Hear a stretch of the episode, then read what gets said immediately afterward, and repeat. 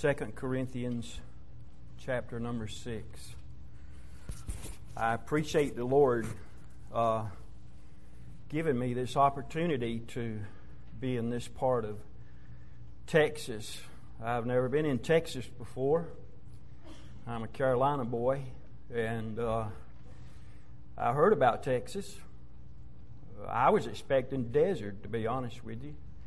And I was told that uh, if you go further southwest, that uh, that will be your experience. Now, I'm not disappointed because I'm, this part's not desert, but uh, uh, that's what my expectation was when I crossed the Mississippi was start uh, getting in desert places. But I appreciate the Lord allowing me to be in this meeting. Uh, don't you appreciate Brother Harvey? Just he keeps driving the nail right in, don't he? I need prayer. That's right.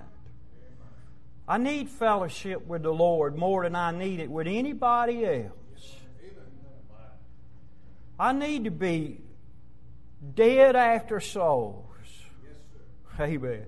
I'd like to give my testimony, but time won't allow it. But the Lord saved me in direct proportion to some missionary that wanted to tell somebody about Jesus.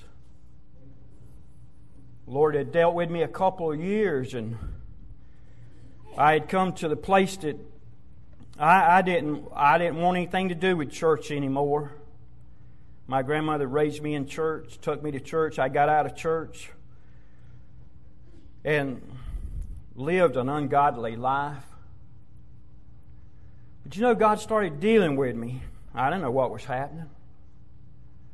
This man invited me to church, and this uh, young Christian in my family gave me a track on the Great Tribulation period that told me one day I was going, if I wasn't saved, that Jesus was coming, and then some of the things that was going to happen in that particular time span of the when God pours His wrath out upon this earth. Part of that wrath would be that we'd have to take the mark of the beast. Now, folks, I, I take that literally, if I can get that out right. I believe the Antichrist is going to control this world one day for a certain amount of time. Anyway, make a long story short, this older fellow I worked with invited me to church, and I went to church and got embarrassed that Sunday. And uh, like I said, I didn't know the Lord was dealing with me. I didn't, I didn't know what was going on. I, I know I was going places I used to like to go, and all of a sudden, I was, what am I doing in this place? I, I don't feel right here anymore. And, and the Lord was dealing with me. Thank the Lord for the Holy Spirit. Amen. You can't get saved any other way. You can collar somebody and corner them, and, and but if the Holy Spirit's not dealing with them, but let me say something else while I'm there. I believe the power of the gospel, the Holy Spirit will bear witness to it, don't you? Anyway, uh, this this fellow invited me to church. I got embarrassed, and I came out of there and I said, "I'm never going back to church." Well, I had to face him on Monday, and he asked me how things went on Sunday, and I I said, "Well, I don't know about it. I, church ain't for me." He said, "Well, how about going back with me?" I said, "I don't know about that." About two weeks, he talked me into going back. And same thing happened. I come out of there. I said, "I'm never going back to church. Church isn't for me." It's for other people. Boy, isn't it amazing how the devil will fight to the very end to keep a soul out of heaven. Hmm. And then, then the Lord sent this guy by my way. One, one May afternoon, 1974, I was on a car lot, just got off of work, and I was busy in that car lot looking at cars. I was thinking about getting me another car. I don't know what I was thinking about that day. He drove up behind me there and looked at me from his car window. He called out, and well, I knew him because I went to school with him. His name's Carl Kronite, by the way. I never forgot him. Carl, Carl called out, and And I, I greeted him. I said, I heard you got saved and you're preaching now. He said, Yeah, that's right. He said, How about you? Are you saved? I said, Well, no, no, I'm not saved. I'm not, I'm not saved. Well, would you like to be saved? And you know the rest of the story. The day I said, Yes, I would like to be saved, I, you know, uh, I don't know what's going on, but I'd like to be saved. You know what? He got so excited that he didn't know what to do with me. And he said, uh, he, he just stuttered, you, you sure you want to get saved?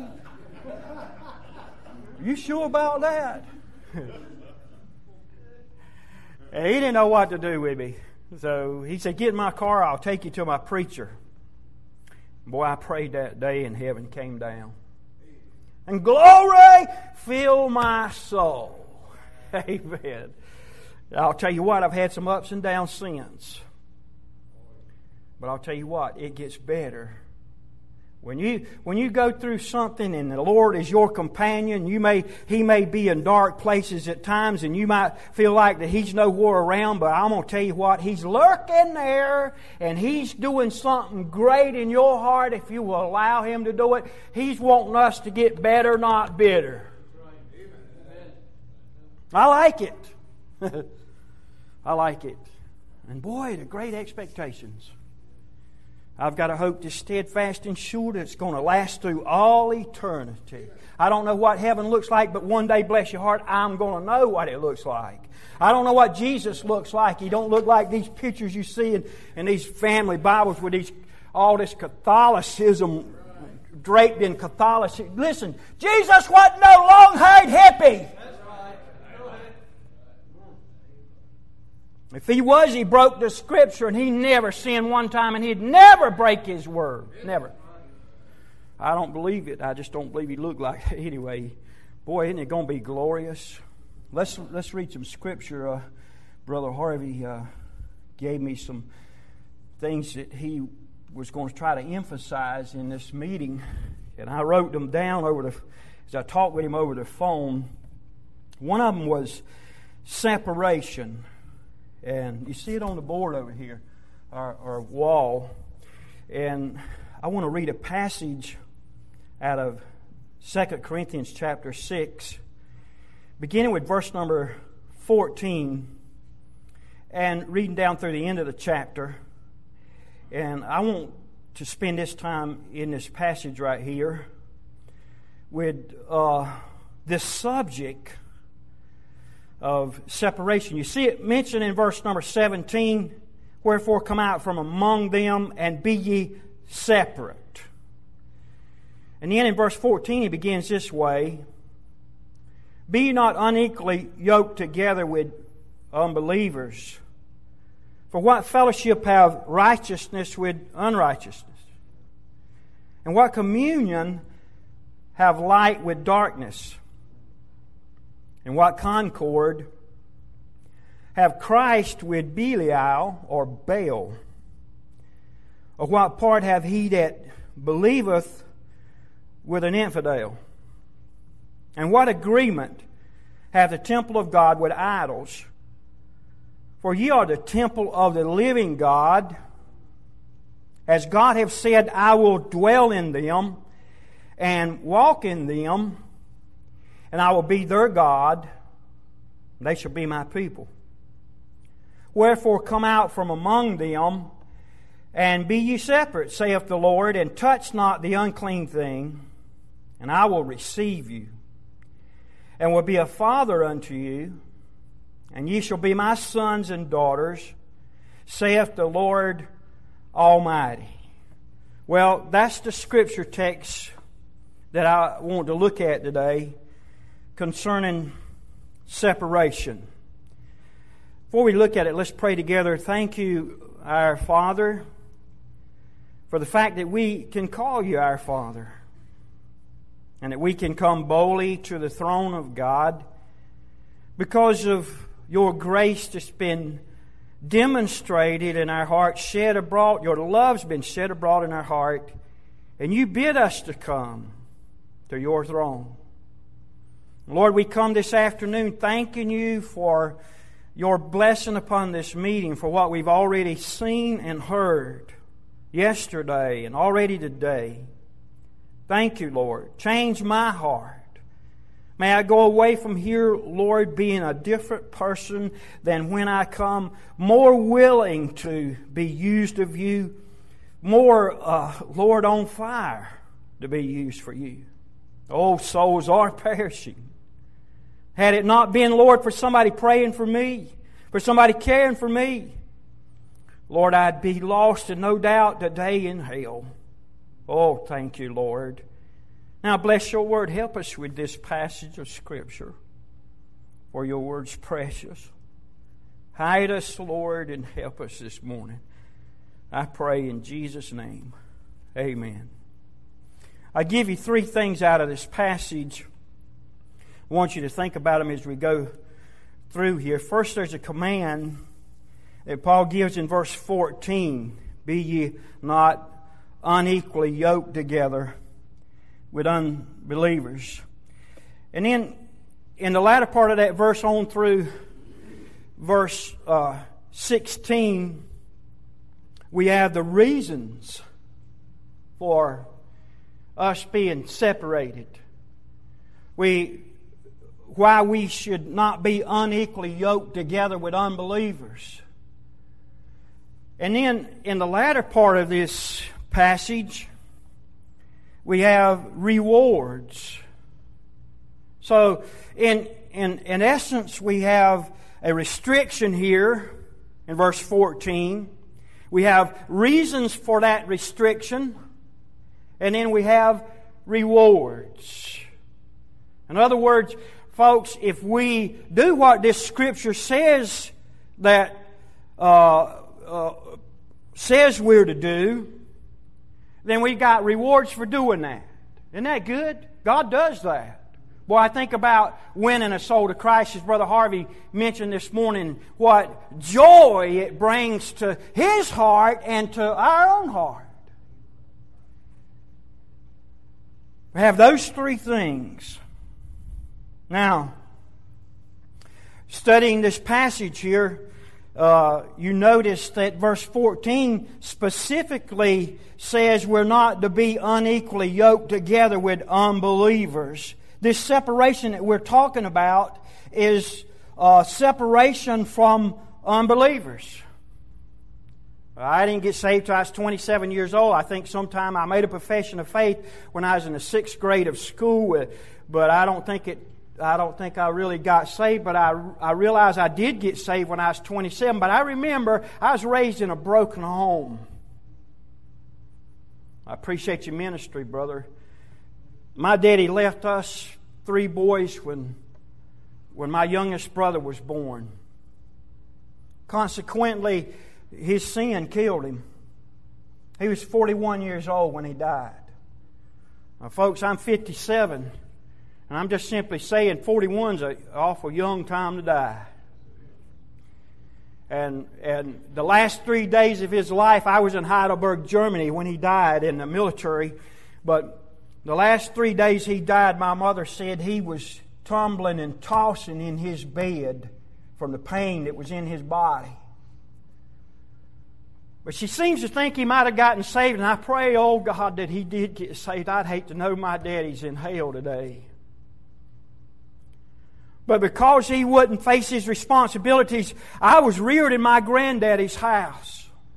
My grandmother was the one that would not be denied. Now, let me say something to grandmas right now. You got influence with your grandchildren. You ought to use it. Amen. You ought to be determined. She was. Every Sunday morning, boy, she would rouse us boys up and she'd say, Now, one of you boys, one of you, we always took turns, whichever one's turn it was, you go and you wake Uncle Kenny and tell him this morning that Grandma wants uh, him to take us to church. She, she made sure we went to church on Sunday morning. A lot of Sunday nights, not many Wednesday nights because Uncle Kenny was working. And Uncle Kenny wasn't even saved at that time. If he was, he didn't act like it. But he would take us to church. Make a long story short, my grandmother taught me some things. One thing I remember specifically as I was thinking about this message was you stay away from these, these boys in this neighborhood that are all the time in evil stuff and getting in trouble. She taught me that. She didn't give me any reasons why other than if you don't, we got a hickory switch and we know how to use it. And she did, boy. Never got a spanking in my life. Got whoopings. That's right. In those days, the laws respected families. These days, they're trying to destroy families. Brother gave us some admonishment about correcting your children. You better do it in private these days. Because there's enough clowns out there and silly willies, I'll call them, that uh, don't like that sort of thing. I was reminded of, boy, there was about six groups of boys in my neighborhood. Some of them was devils, and most time I was one of them. Three in this family, three in that family, four in that family, three in this family. Seemed like it was mostly just threes, and, and some of them guys, boy, they would spit in the devil's eye.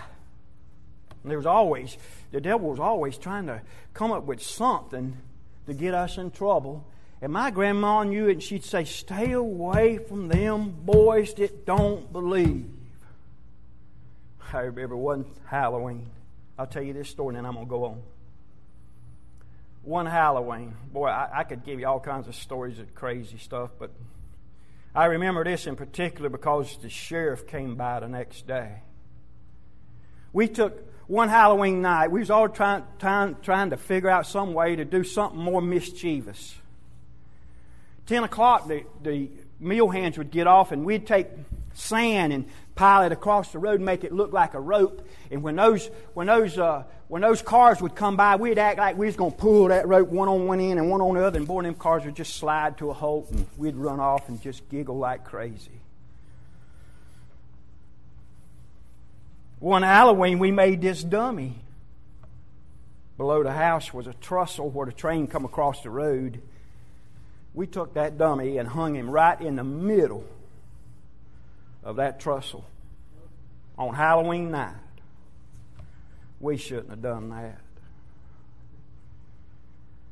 Sad to say, this lady came trucking by there in her car. And the trestle was a one way trestle. In other words, two cars couldn't pass in there. And she got right on that trestle there and looked up and saw that dummy thinking it was a man that was hung. And that's what we were trying to do. And she ran right into that trestle with her car. Well, here come the sheriff with the dummy the next day, driving through the neighborhood, wondering who made that dummy and hung it in that trestle. And all of us stood and said, We don't, we ain't never seen that. You know, you gonna lie, right? Well, that's just some of the stories. There's others I could tell you. But, but she was teaching us to be separate from these particular individuals because they get you in trouble. Now, in this context, I believe Paul, as I, as I studied this passage, he's talking about his ministry. He's defending his ministry. And evidently, there's some false teachers have come in among this church. And he's, he's preaching to these people to separate themselves from that particular individual that's, that gives out false doctrine.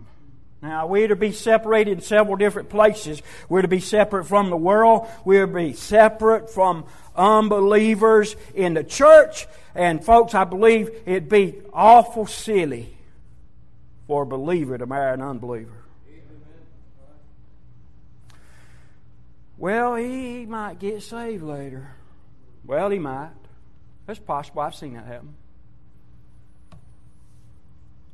Most likely he's not, though. You know, I was watching, I was looking at this. Be ye not unequally yoked together with unbelievers. Can I give you this thought here and then I'm going to show you some other stuff? Yoke. The word yoke. I saw two oxen plowing in a field, and they were yoked together. They were pulling the same object They were doing the same work. When I was a boy, we plowed fields with a mule. I tried to, I never could handle a mule. My granddaddy could. I remember the harness on him. Had these blinders to keep him from where he couldn't see back and figure out what he was doing. You know, a mule's pretty dumb. Had this harness on his shoulders to pull the plow and and and and and the chains hooked up to the plow and and and he was yoked in that particular plow harness and all he could do was pull that plow. after my granddaddy got through with him, he was glad to pull that plow because he let him have it. And then I got to studying the rest of this passage here. So we see the, the, the, command here is to be unequally yoked. Let's not be yoked up with unbelievers. And, and boy, when, uh, when you look at the rest of these words here, it shows you that picture a yoke. Notice uh, here, let's read and look at uh, the reasons why uh, we're to be separated from unbelievers. There's basically three. He asks, What fellowship have uh, exist between light and darkness in verse 14? What fellowship have Christ with Satan? What fellowship have the true God with false idols? Boy, I'll tell you what, when you think about that, it makes me angry to think that I'd be helping Satan. I, I started looking at separation a little different after I studied this. It's not really an option when you think about it, something that I desire to do is to be separated. No, it's something that makes a big difference in the Christian experience. What fellowship of light with darkness? What fellowship of Christ with Satan? What fellowship had the true God and false idols? I'm here to say, folks, I do not want someone to think that I'm not serving the true God. Amen. You hear these prayers all the time. They mention God, but they never mention Christ. He that had the Son have life. He that have not the Son of God have not life, but the wrath of God abideth on him. I'll tell you what, these Muslims, folks, I'd really handle them different than, and I appreciate you guys that go over there and put your life on the line. I'd load every B 52 bomber we had and I'd bomb them till they said we've had enough. I mean, I, you could say, You mean you'd get children and all that? I'd do whatever I had to to stop the war. Uh, maybe I shouldn't say that, but that's just my thoughts on it. Boy, when we dropped that bomb on Japan, they said, "Okay, fellas, y'all, y'all got the right stuff. We we gonna back off." Anyway, that's that's free. Whatever fellowship have light with darkness and Christ with Satan, I'll tell you what, there's no relationship there that shouldn't be. Notice these words here, right quick. The word fellowship. It means intercourse. Here's something else it means belong to. You got that? In other words, when when I fellowship with an unbeliever, then I, I am in essence saying I belong to him.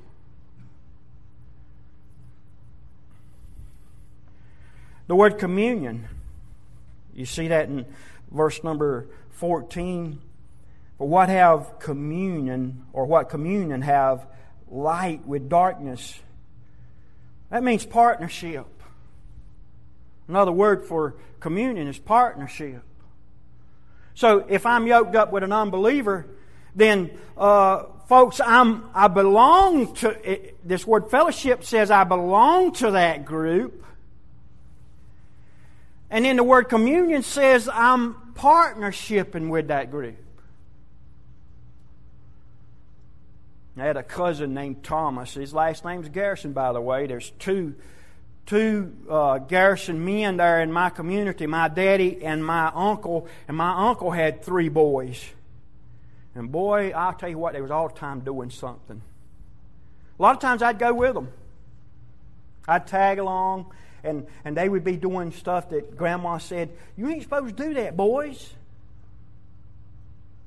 I remember in particular, they built this wall up on this cliff and this road down below, and, and they would take these big rocks, and when a car come by, they'd just toss them over there. If he hit the car, they'd laugh like crazy, and here I was. I was hid down behind that wall, but I didn't have guts enough to say, we don't need to be doing this. I'm leaving here and I'm going to tell Grandma.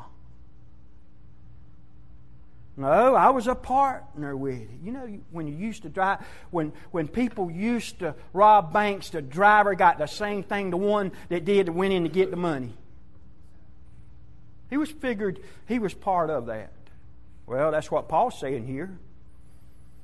Unbelievers, we, we're part of it. The word concord means to be harmonious. harmonious. Sing the devil's songs. Mm, sing the same songs. I'm in harmony with this group. I'm in harmony with false teachers. Boy, don't you just hate the ecumenical movement? You say, oh, but they, they're getting souls saved, and boy, they're getting the crowds. But I'm going to tell you, boy, I don't understand it all. I really don't. You talk to somebody that got saved at, at one of these big crusades, and, and, and then they're sending them to the Catholic priest back to the. I to tell you what, son, I'm going to nail the Catholic priest every chance I get. I know when I was in Alaska there, there's a big influence with the Russian Orthodox Church there. And if you do any studying about the Russian Orthodox Church, you'll know that it's a split off the Catholic Church. And I'm going to tell you what, the Catholic Church is poison, folks. Offend you if it will. God help you if you're deceived like that. I had this woman told me that I, I needed to go to the Catholic priest and apologize to the Catholic priest. I mumbled to myself, it ain't going to happen. You know what word had got around? That I was preaching the truth. And that Catholicism is a lie. yeah. Well, me, let me get on here. Agreement. The word agreement to shut together. You see that? Let me read that again. But be you not unequally yoked together with unbelievers, for what fellowship have righteousness with unrighteousness, and what communion have light with darkness, and what concord have Christ with Baal, or what part have he that believeth with an infidel, and what agreement have the temple of God with idols? So we see, folks, the reasons for separating ourselves from those that are unbelievers is because we become part of that. Now, notice something else quickly. We not only have the reasons here, but have rewards. I like that. Verse 16, latter part of that verse, as God have said, let me back up to the first part and what agreement have the temple of God with idols, for ye are the temple of the living God. As God have said, I will dwell in them and walk in them, and I will be their God, and they shall be my people. Wherefore come out from among them, and be ye separate, saith the Lord, and touch not the unclean thing, and I will receive you, and will be a father unto you, and ye shall be my sons and daughters, saith the Lord Almighty. Notice how Paul finished that off, saith the Lord Almighty. This is something that's from God. From God Himself. He's the Almighty. He's the one that made us. He's the one that gives us power. He's the one that gives us strength. He's the one that gives His Spirit that we can do His bidding. But notice the rewards quickly. God, verse 16, latter part of it, God will live in them. I like that, don't you? Brother Harvey talks about prayer time, and boy, when God shows up, He's living in me. Don't you like that? Oh, I'm not just in this body of clay, but there's there's somebody in there with me to help me and strengthen me and encourage me. Boy, I like that song, The Comforter Has Come. Spread the tidings round. Wherever men are found, a comforter has come. I'll tell you what, we live in a dispensation, bless your heart, when God comes in us and He lives in us. But I'm going to tell you what, when we fellowship with evil and we have sin in our life, He's not going to live in us like we need Him to. He's just going to withdraw His blessing. Notice something else here. God will live in them. Verse 16c to verse 17, God will walk among them. That's the church. We got a personal uh, reward here that God will walk, will live in us, and then we got uh, a, a congregational, if I can say it that way, because I can't think of another word. God will walk among us. You know, that just tells me if there's somebody in here that's fellowshipping with an unbeliever, then God's not going to walk among us like if we didn't fellowship with an unbeliever. Amen. And then notice what else the reward says in verse 18, and I will be a father unto you. And ye shall be my sons and daughters, saith the Lord Almighty. Well, I was reared without a father. I done okay. The Lord blessed me. He met all my needs. Do you know I remember sometimes crying for daddy? I don't know why I was crying. Do you know that there's some things in my life that would have been a lot easier if dad would have been there? My mama wouldn't have suffered like she did. I probably wouldn't have, I probably wouldn't have spent what I've spent in this world if I'd had a father that would have, you know, led me and taught me and took command. Said, we, we're going to serve the Lord. If he'd have just been there just to be a father image, it would have been a blessing. I married my wife 37 years ago, and she was raised in a broken home as well. Her daddy committed suicide at 33 years old, wasn't it? 33. She's got a picture of him now. She talks about him often. but you know what? I think of a father as somebody I'd come to and say, You know, Father, I got some problems right now. Will you, will you take care of that for me? my son, my youngest, he's my youngest. He's 23 now. Just about every week, brother. My son calls me with some kind of problem, you know. It's, it's a little old, it's a little old stuff. And boy, I'm so glad. I'm so glad that, that he knows where to call daddy and and and it's not anything to it, it's just he don't know what to do with it. Isn't that the way it is with us? I don't know what to do with this.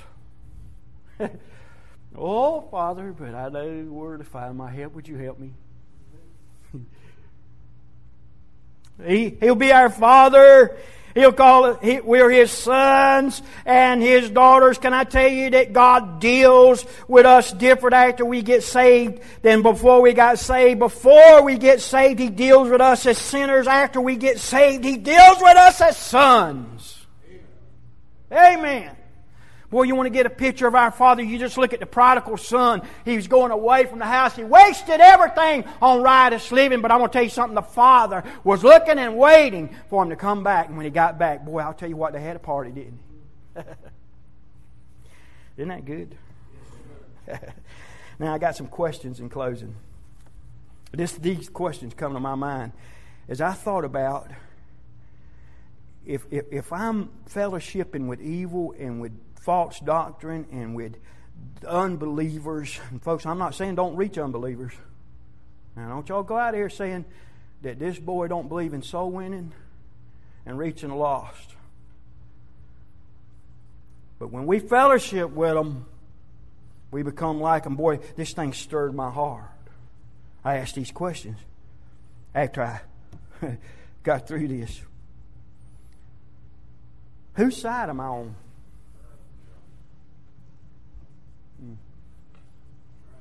You know, if, if I'm fellowshipping with, with unbelievers and I'm not separating myself like God says to, and I'm yoked up with, with an unbeliever, then it's hard to tell whose side you're on.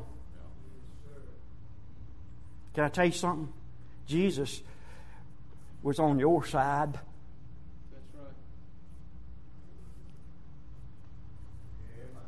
Amen. Second question coming in my mind what cause do I want to promote? Do I, do I want people to know, uh, uh, don't know who, whose side I'm on? If I'm fellowshipping with unbelievers, then it's hard to tell whose side you're on. And then, it, eh, what cause are you, you trying to promote by being yoked up with unbelievers? I mean, your cause is all dead. There's a lot could be said, folks, but uh, then whose favor do I desire? I, I got from this passage here, God will bless me if I do what He said here. Whose favor do I want? If I'm not careful, I want man's favor. We just natured like that. I mean, everybody wants to be loved.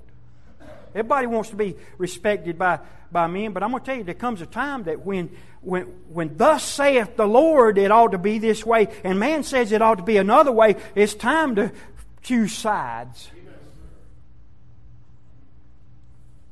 And the last question how many others are being affected in the wrong way?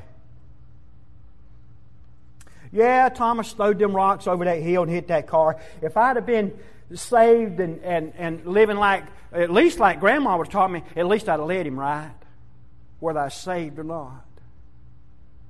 I stood right there and laughed with him. Oh, yeah, there's some reasons why we need to separate ourselves. There's some rewards if we do. God help us. God help us to be a separated people. Let's pray together. Lord, you're so good to us. I pray that our lights will shine. We'll not be intimidated by this world to the extent that we, we won't separate ourselves from unbelievers. There's a lot could be said. Lord, I, I think about how the church is influenced by the world and how a lot of times our dress looks like the world. Nobody can tell the church from the world. Oh, God, help us. And the places we go, Lord, lots of times we yoke up with unbelievers in the places we go. God, help us to be separate. Now I pray you'll bless this message to every heart. If there's one here that's not saved, I pray they'll see the Savior. See themselves as a, as a sinner and come to Christ and be saved. We pray. And Lord, bless the remainder of this meeting. Thank you for this time. We pray in Jesus' name. Amen.